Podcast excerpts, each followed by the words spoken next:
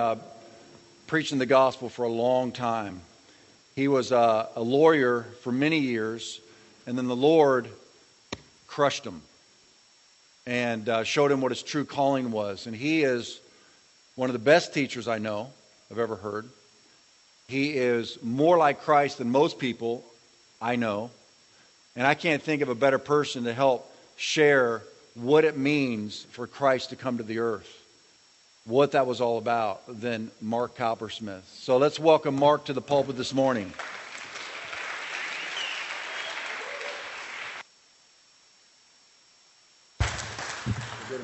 It's good to be loved.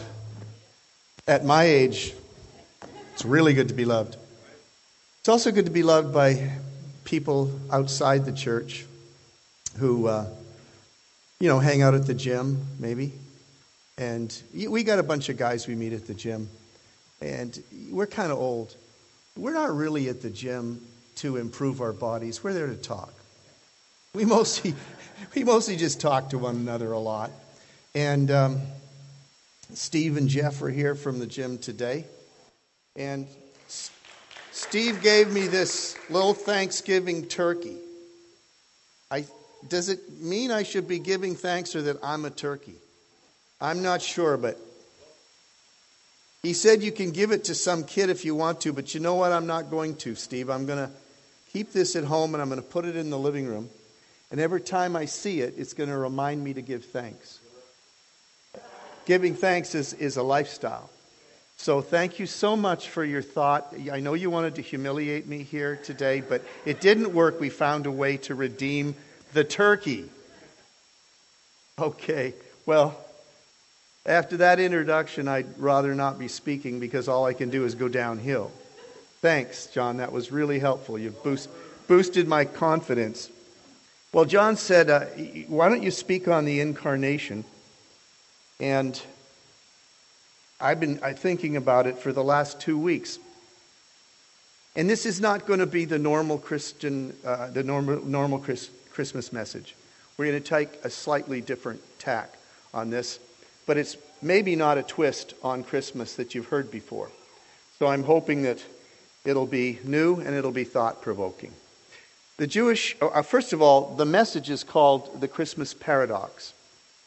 Paradox is two two events or two statements which are linked and they appear to be contradictory to one another, and yet in some they, they violate common sense, but they are in fact related. They do make sense with one another.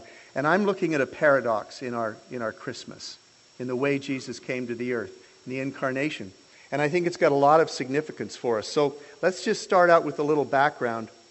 The Jewish rabbis all through Jewish history and up to the time of Christ, had two very different views of the coming of the King of the Jews. The first was the most common, and it's the one we're uh, aware of most of the time. It, it, what we see as their mindset.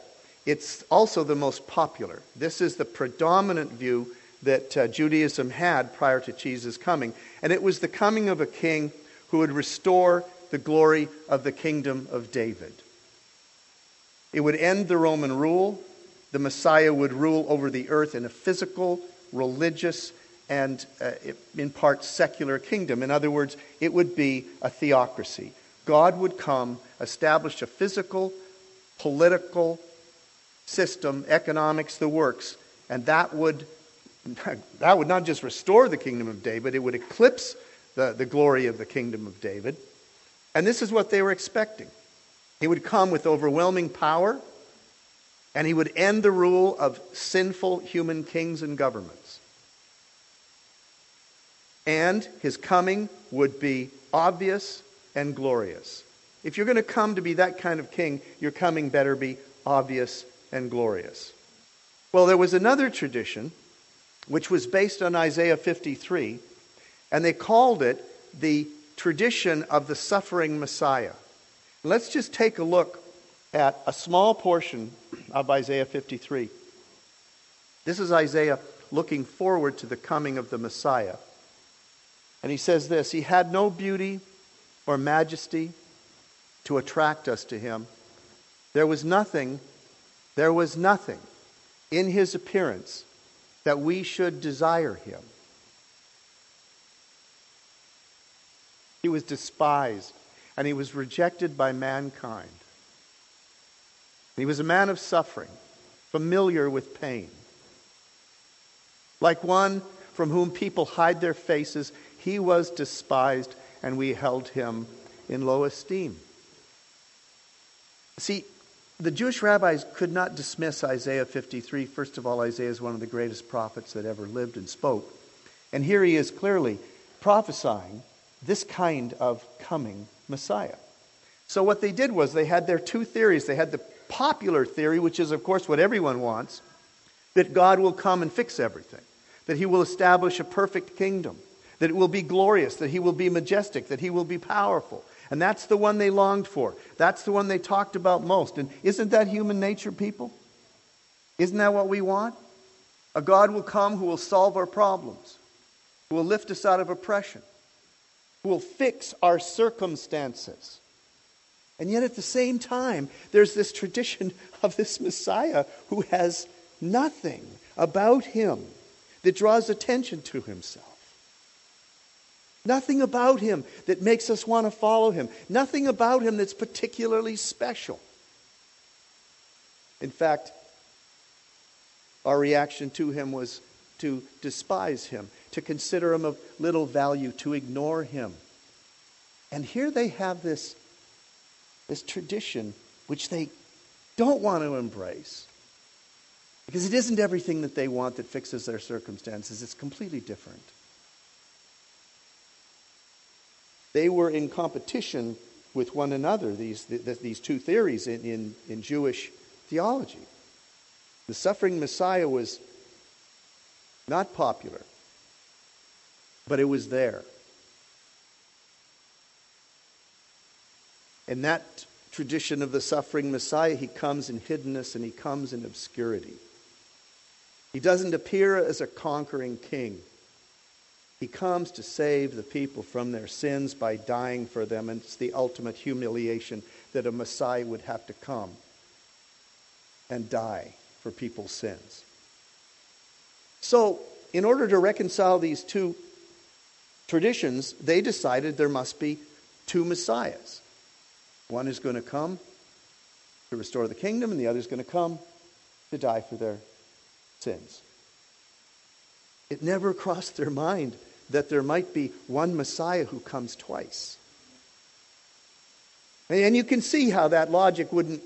How can, how can the first one, or even the, doesn't matter which is first or second, how can one of them come in great glory and overwhelming power, irresistible in his strength and his rule and reign? And how can the other one come in a way that's completely obscure and hidden, and all he's, all he's doing is dying for people's sins? How could that possibly be the same God? A conundrum, it's a paradox.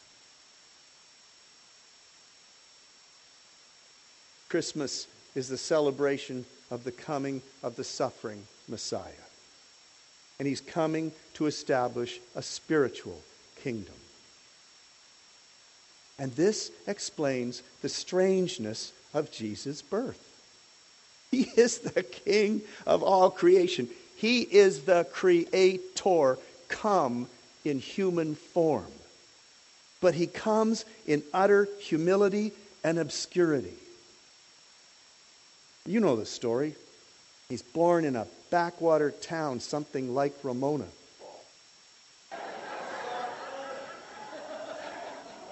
His mother, his mother is an unwed teenage mother. I, I'm sorry. I just, I can't, that's, I can't go unprovoked. I would have you know, Mr. Turkey Lover, that Ramona, claim to fame, was the turkey capital of the world. I, uh, I,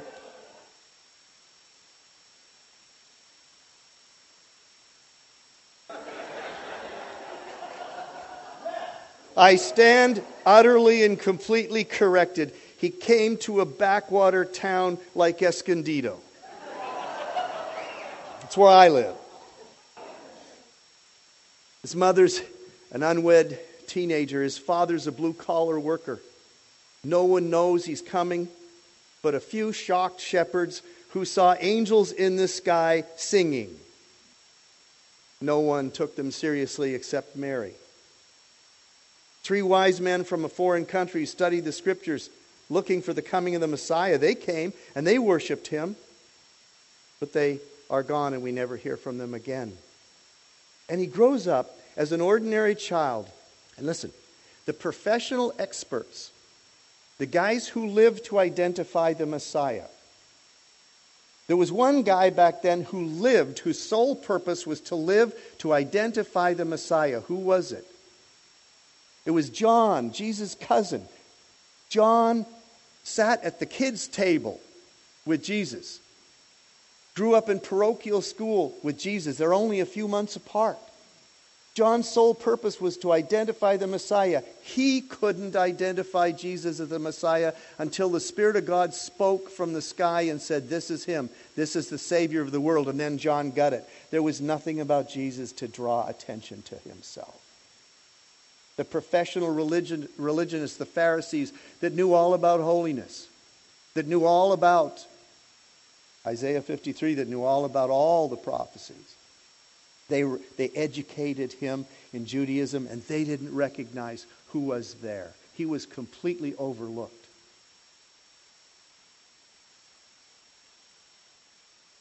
There's nothing special about him. And only his mother really believes who he is, and she's not talking. Now, all of this raises a really important question Is this any way for the creator of the universe to enter his creation? Why the obscurity and the hiddenness? Why not come with the display of majesty and power that befits the creator of all things?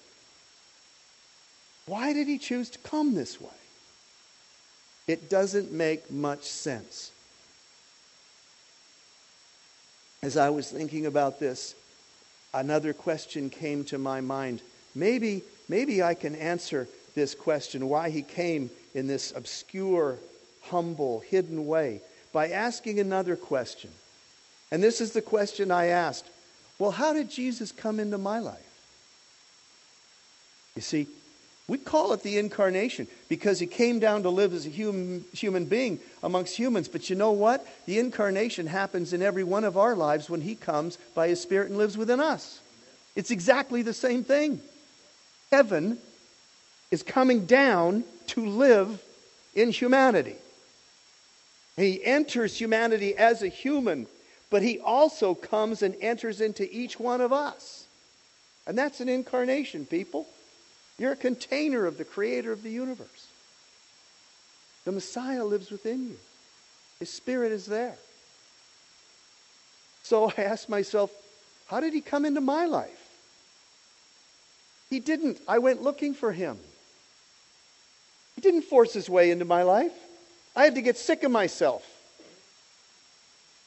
I had to come to devalue my life before I found him. I was a successful and empty lawyer. My life lacked any sense of meaning or purpose beyond making money and pleasure, which wasn't enough.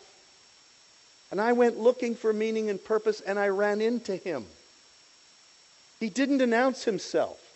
In fact, he was the last alternative that I tried. Believe me, I tried everything else. When I went looking for meaning and purpose, the one thing I did not want to be was a Christian.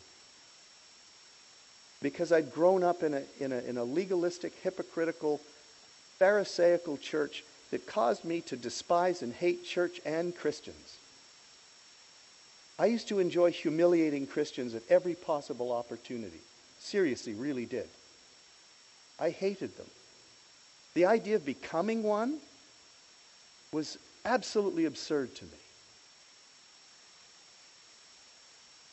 But when you try everything else and nothing works, and you remember the and you remember the words of your grandmother, who's the most godly person I ever knew, and she said to me, Mark, if your life is ever going to have any purpose, you have to come to peace with God. Years later, I couldn't get that out of my head. what she said just kept repeating itself to me. So I decided, okay, I've tried everything else. I'll, I'll look into the faith. I'll look into Christianity see, see if there's anything there. And when I gave myself to him and invited him into my heart, there was no experience of his majesty and there was no experience of power. All there was was peace. Believe me, that's enough. And most of the people I've talked to about how they came to know him, they tell a similar sort of story. For most of them, their introduction to him was gentle and subtle. Often it was through another person. Most of the time, Jesus coming to live within a human being is much like his coming into the world without an overwhelming display of his majesty or power or beauty. He usually comes to us as the suffering Messiah, the one who died for our sins. And later, we keep an open mind, we discover his power and his majesty and his beauty.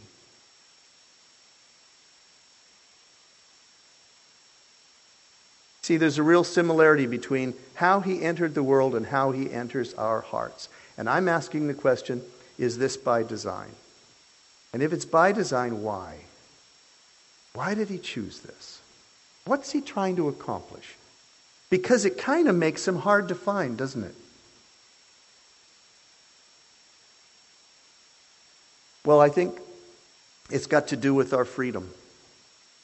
See, our freedom of choice is his most sacred gift to us. It's what makes us human. You know, think of your pets, think of your dog, think of your cat. Your dog or cat never gets up in the morning and says, Today I think I'll go against the creator of the universe. The cat says, I'll be a dog, and the dog says, I'll be a cat. They're incapable of denying his plan for them. But we can deny his plan for us every minute of every day and all of our lives if we choose to. We have the ability, we're the one thing in creation that has the ability to say no to the Creator. But that freedom is our biggest problem, but it's also what makes us human. It sets us above the rest of the animals. God respects our individuality and freedom, listen, enough to risk losing us by not overwhelming our truest desires with his desires for relationship with us. I want to say that again. This is, this is really important. God respects your individuality and your freedom enough to risk losing you by not overwhelming you, not overwhelming your truest desires, your deepest desires, with His desires for a relationship with you.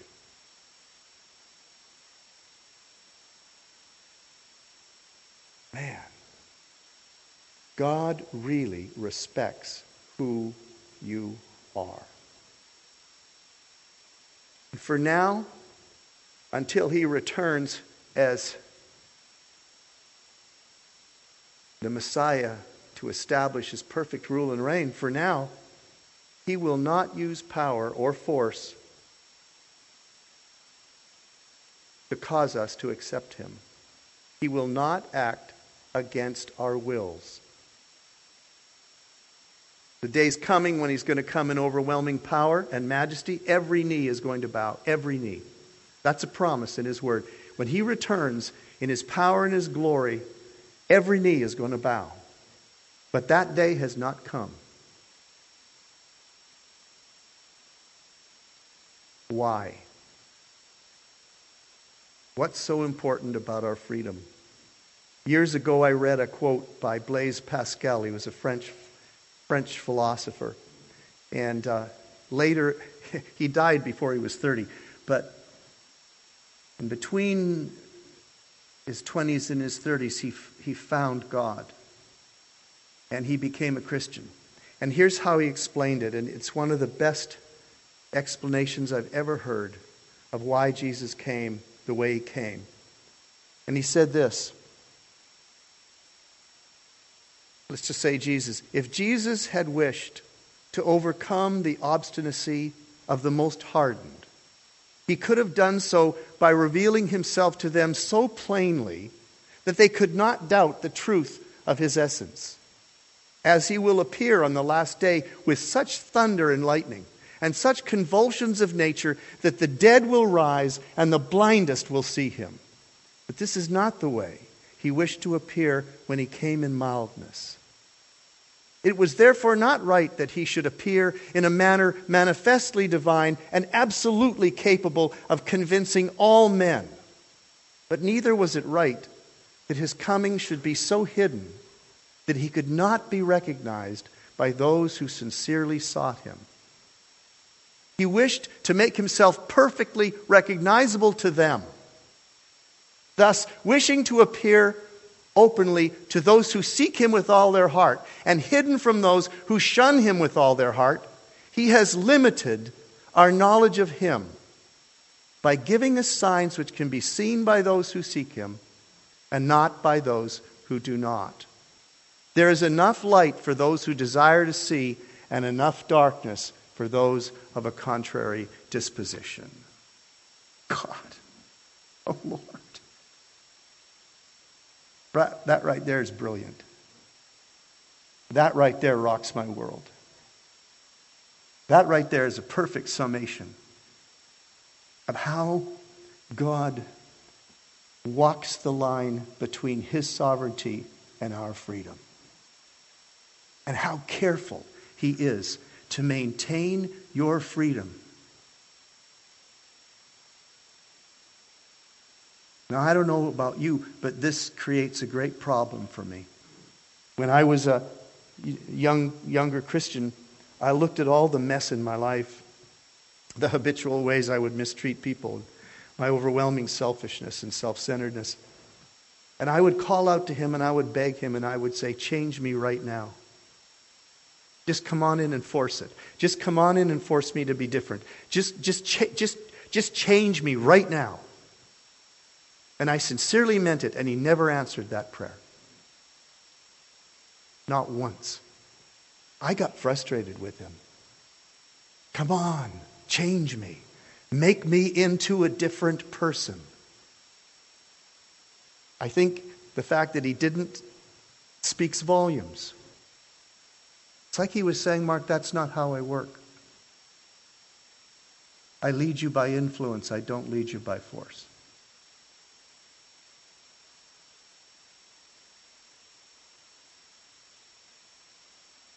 Okay, what's this mean for us? This Christmas thing, this born in Ramona, Escondido. Listen, it means this. Just like he came as a vulnerable baby that needed to be fed, clothed, and protected, so he comes within us in the same way. Even once His Spirit is living within us, He does not force His will upon us. His presence within us must be nurtured. Our relationship with Him living within us is as fragile in terms of its growth and fulfillment as the baby Jesus coming into that manger and being, being absolutely dependent upon the love and nurture of his parents. Our relationship with him needs care and attention. If we ignore the relationship, he'll remain an infant within us. And we will not come to see his power and his majesty, nor will we become all we can be in him. We too will remain spiritual infants. And here's another interesting parallel. Just after Jesus' birth, King Herod decides to kill him because three wise men had told him that the king of the Jews was to be born, and Joseph and Mary had to flee to Egypt to protect the baby Jesus. Just like Jesus had a powerful enemy who set out to kill him, each of us has a powerful enemy who is intent on separating us from our relationship with the Spirit of God that's living within us.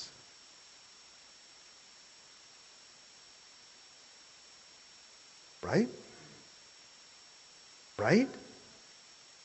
He does this through distraction and temptation to sin. He does this through the false gods and idols that our culture promotes, our entertainment, our pleasure, our money, etc.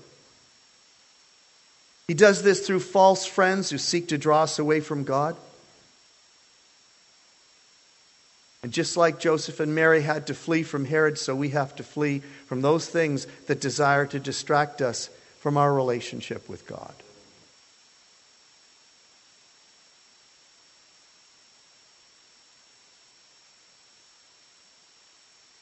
Because he refuses to overwhelm your will, he could. Of course, he could. Because he refuses to do that out of his respect for your individuality and your freedom, you must believe he's fragile within you. Your relationship with him takes nurture, it takes care, it takes feeding.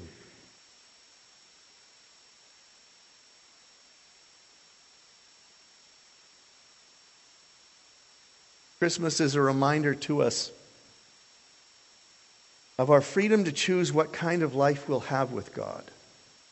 It's a reminder to seek Him daily with the same intensity as the three wise men sought Him. And it's a reminder of the enemy and his strategies to distract us from our true love. Now, here's the question If your relationship with God started as a baby, how healthy and mature is it today? Is it an infant? Is it a toddler?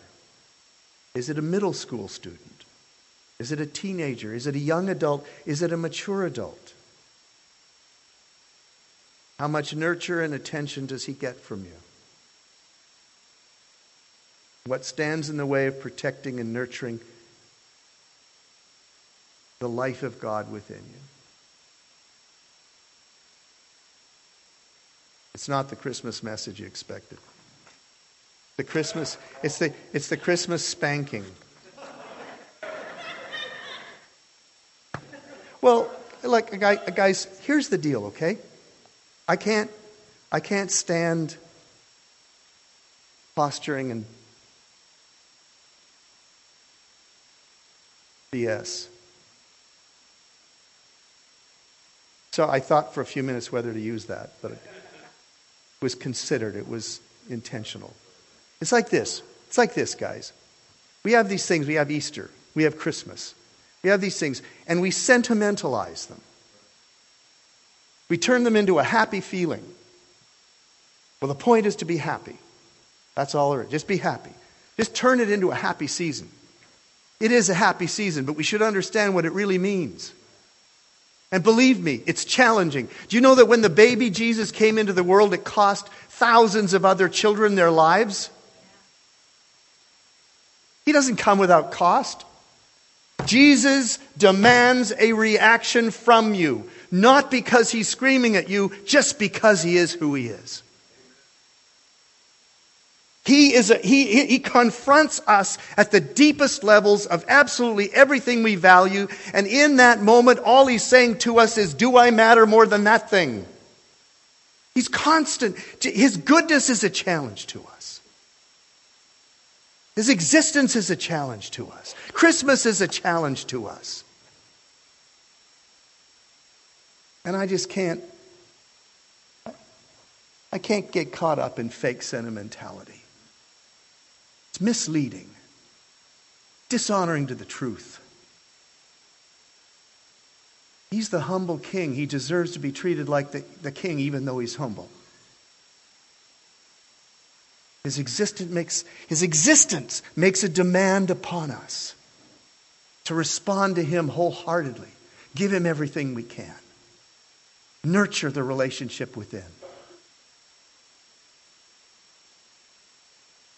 So after the spanking, we're, we're going to get even worse. We're going to actually apply this thing. We're going to ask the question How old is the baby within?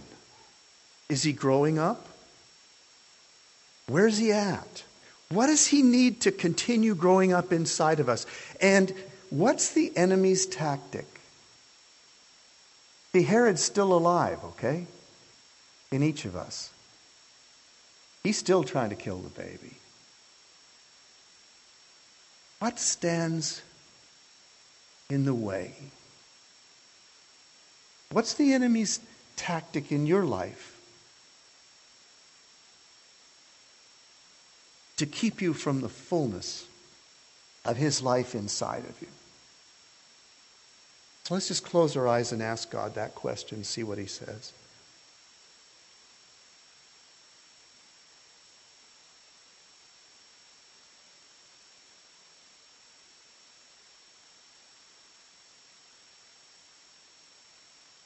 Holy Spirit,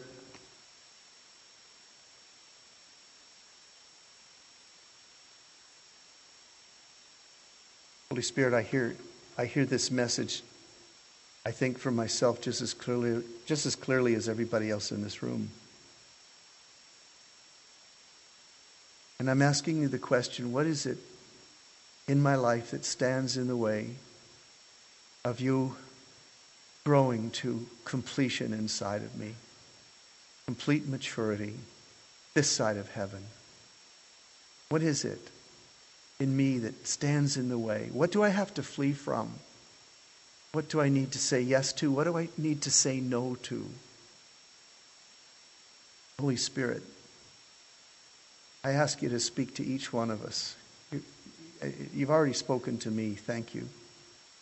I ask you to speak to each one of us. What is it that needs to be discouraged or encouraged? What do I say yes to and what do I say no to?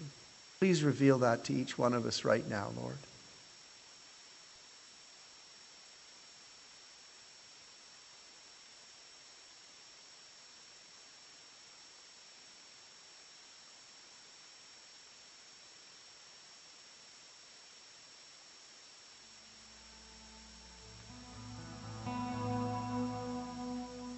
Did he show you something? Did he speak something to you?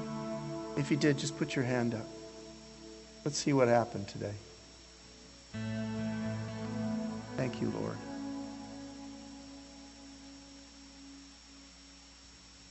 John, I can't think of an application other than what we just did.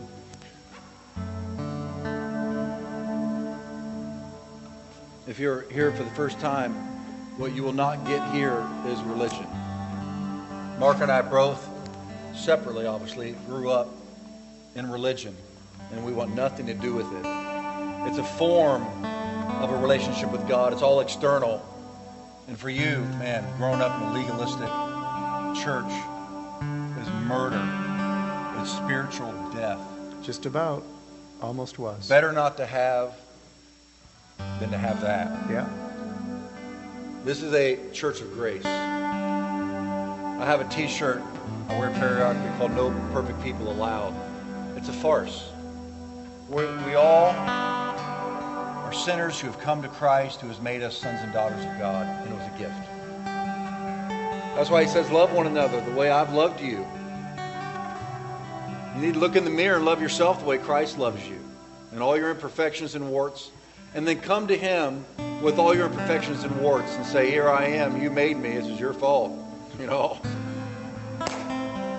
So here I am. And today you're here, you've never given your life to Christ before. You, you didn't know it was a free gift.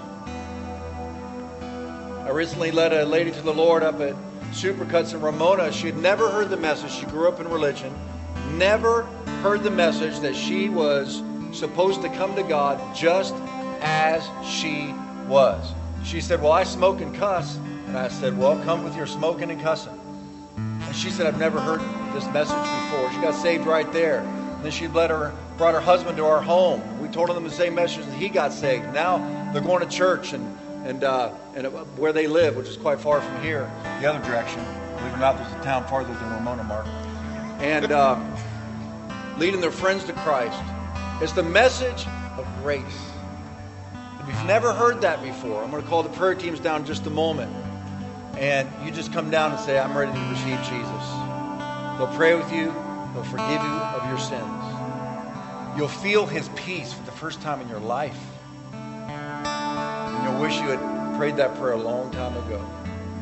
We all stand with me this morning here. What a wonderful day in God's presence. What a wonderful day with each other in the house of God. Nobody here is trying to impress anybody or prove anything to anybody. We're just all here by the grace of God, and it's a great place to be. I'm going to ask the prayer teams to come down. Those that have come to, been coming to pre-service prayer and you're filled with the Spirit and filled with faith, you come down as well. They're down here not only to pray with you if you want to come to Jesus, but we believe that the same Messiah that came the first time, who cleansed the lepers, healed the sick, and even raised the dead, is still doing miracles whenever his people come together. Jesus said, if two of you on earth, we're on earth, agree in prayer and ask my Father anything, my Father will do it. And of course, that means within His will. Salvation, healing, and deliverance are in God's will all the time. So these guys are ready to pray with you. So if that's you, as Josh leads us in this last song of worship, you slip out of your seat, you come down front, and these prayer teams are going to pray with you. And let Christ meet you in these little power centers of prayers of agreement.